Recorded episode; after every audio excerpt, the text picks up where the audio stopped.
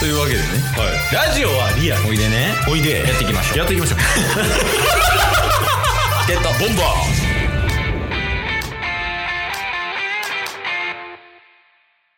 続いて、ケイスさんの本の話になるんですかーそうですね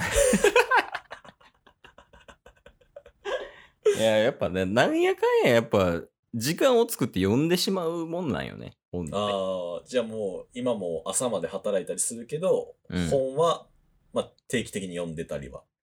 せやなただ一気に読むことが多いかな時間作ってもああ、なるほど。もう平日とか仕事なんかさあの人間って朝起きてから時間経てば経つほど脳が疲れるからうんうん。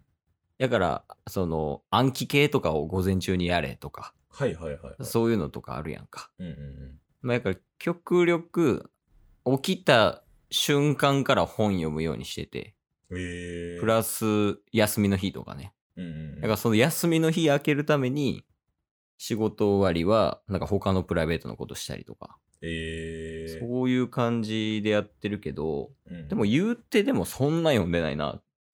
少なくて1ヶ月に1冊。おー。多かったら2、3冊ぐらいでも。うーん。かな。でも最近ね、あ、これなんか若手の人とか読んだらいいなっていう本はあったね。おうえっと、タイトル何やったかなコンサル1年目が学ぶことみたいなっはい。ていう本があって、うんうん。なんかその作者の人がもともとコンサルで勤めてた人で、はい。で、その人のまあ失敗とか、うんうんうんあとはまあ成功経験談とか体験談っていうのをもとに、え1年目のコンサルっていうのはこういうことをして仕事に取り組んだ方がいいよっていうのが書かれてる本やねんけどはい。まあでもなんかその読み飛ばすところもあったんよまあこんなんはまあまあもう今の段階じゃないでしょみたいなのもあったからうんうんあれやってんけどなんか新入社員とかうん。うんうん。まあそれこそなんか違う業種飛び込んだりとかはい。転職して新しい仕事始めたとかうんうんうん。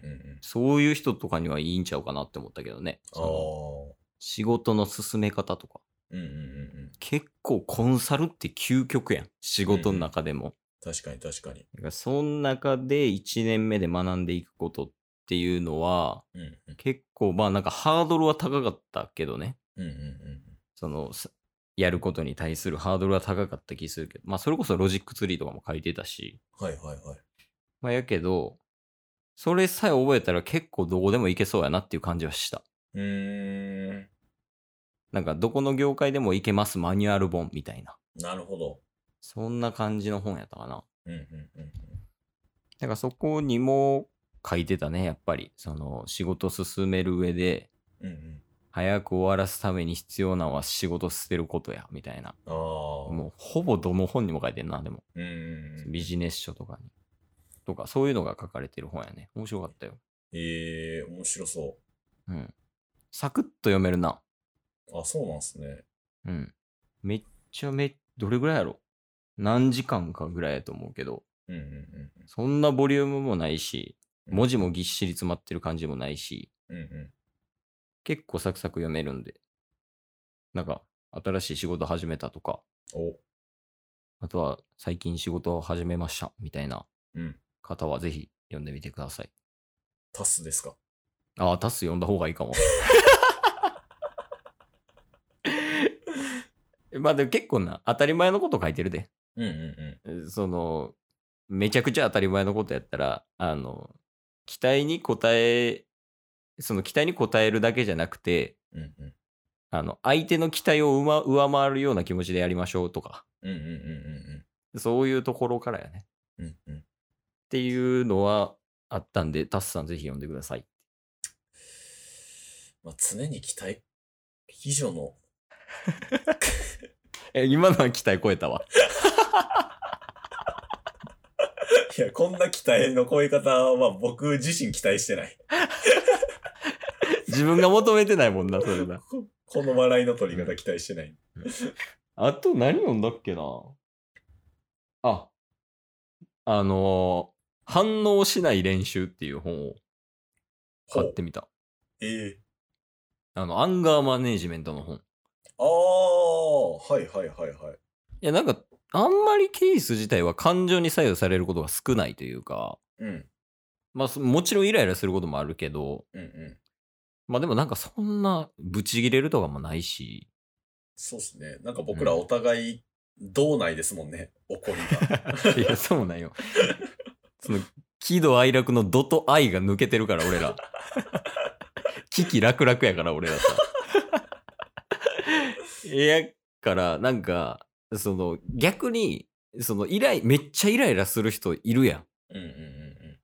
なんかようわからんけど。はいはいはい、はい。で、実際に職場とかにいいるんよね。その、うんうんうん自分の感情で仕事が左右される人みたいな。うんうんうんうなんか、めっちゃイライラしてる時は、全然パフォーマンス悪いのに、ん。うんうん。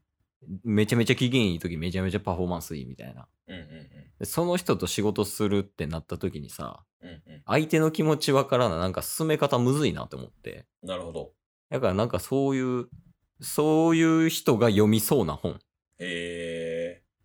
で、なんか自分と全く違うタイプの人が読みそうな本っていうのをちょっと手つけてみたみたいな。ああ、なんか面白い読み方してますね。面白い角度から。そうやね。なんか、うんうん。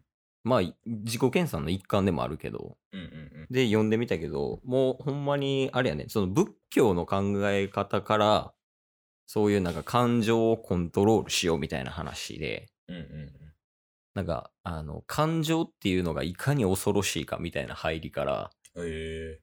だからやからそういう風になった時にこういう風に考えましょうみたいなっうんうんうん。ていう感じやねそのなんかこううっイライラするみたいななった時にうんうん。待って、でもそれって、その、例えばタッスに対してケイズがめちゃめちゃイライラしたみたいな。うんうん。じゃあそのイライラした内容はいついつまでにやってって言ったものに対して出さなかったみたいうんうんな。内容的にはそんなイライラせんでもええやん。うん。うんうん。でも自分はめちゃめちゃイライラしてモテると。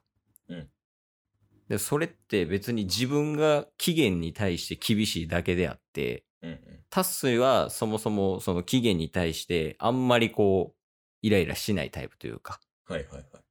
だからこの人と自分に対してその差があるから、それがそのストレスとか、うん。その不満とかっていうところにつながってくるよっていう。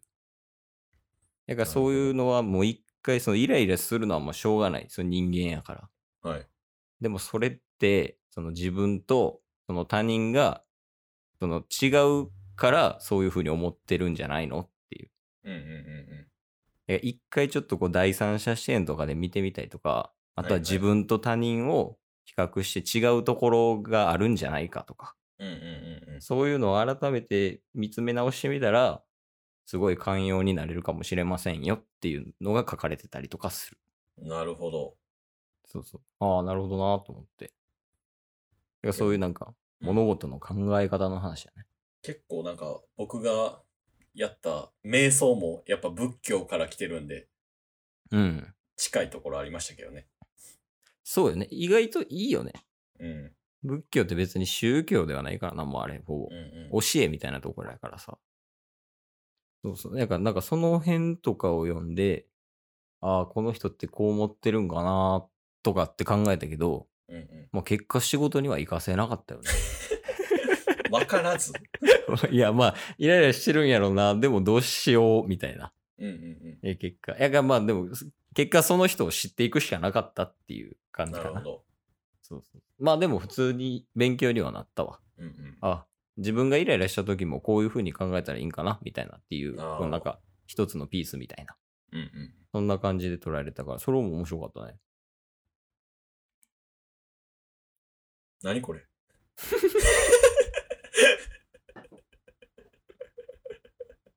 危険やねこれこれ金どうっすよね。 これ金土人間が一番休んでる時間かもしれんこれが一番危険やわ。今日も聞いてくれてありがとうございましたありがとうございました。番組のフォローよろしくお願いしますよろしくお願いします。概要欄に Twitter の URL も貼ってるんでそちらもフォローよろしくお願いします番組のフォローもよろしくお願いします。それではまた明日番組のフォローをよろしくお願いします